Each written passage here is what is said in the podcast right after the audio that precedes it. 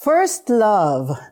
Ang Efficient Church ay may napakagandang reputation at kilala sila ng Panginoon.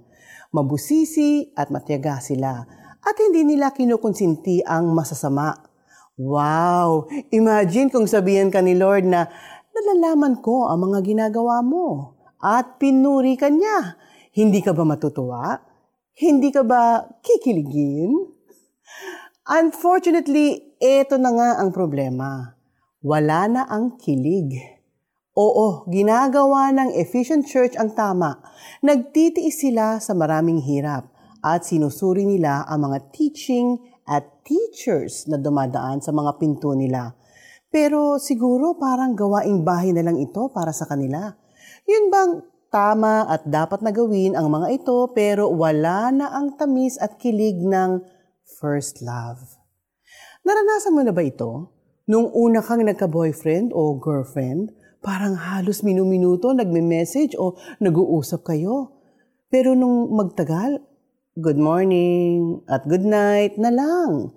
Sa mga may asawa, naalala pa ba ninyo yung first time na ipagluto ninyo si mister o si misis? Todo effort, di ba?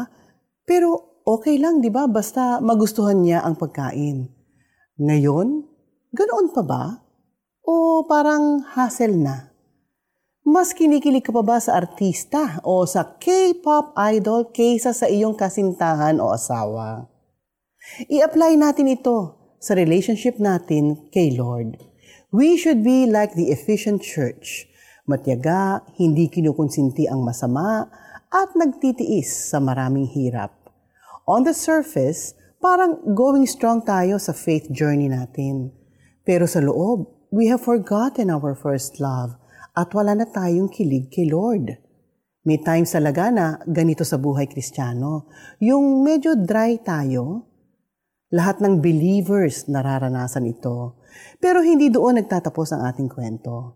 With the help of the Holy Spirit, we can return to our first love. Mga kapatid, let us pray. Lord, tulungan po ninyo ako na ibalik ang puso ko sa inyo, ang aking first love. In Jesus' name, Amen. Kapatid, nais ni Lord na lagi mong i-renew ang love mo sa Kanya. Gawin mong muli ang mga ginagawa mo noong una, ang reminder niya. Sometimes actions come before feelings. I-try mo nga gawin ulit ang mga ginagawa mo noon para sa Panginoon, nung unang believer ka pa. As you do, try to remember how you felt about the Lord then.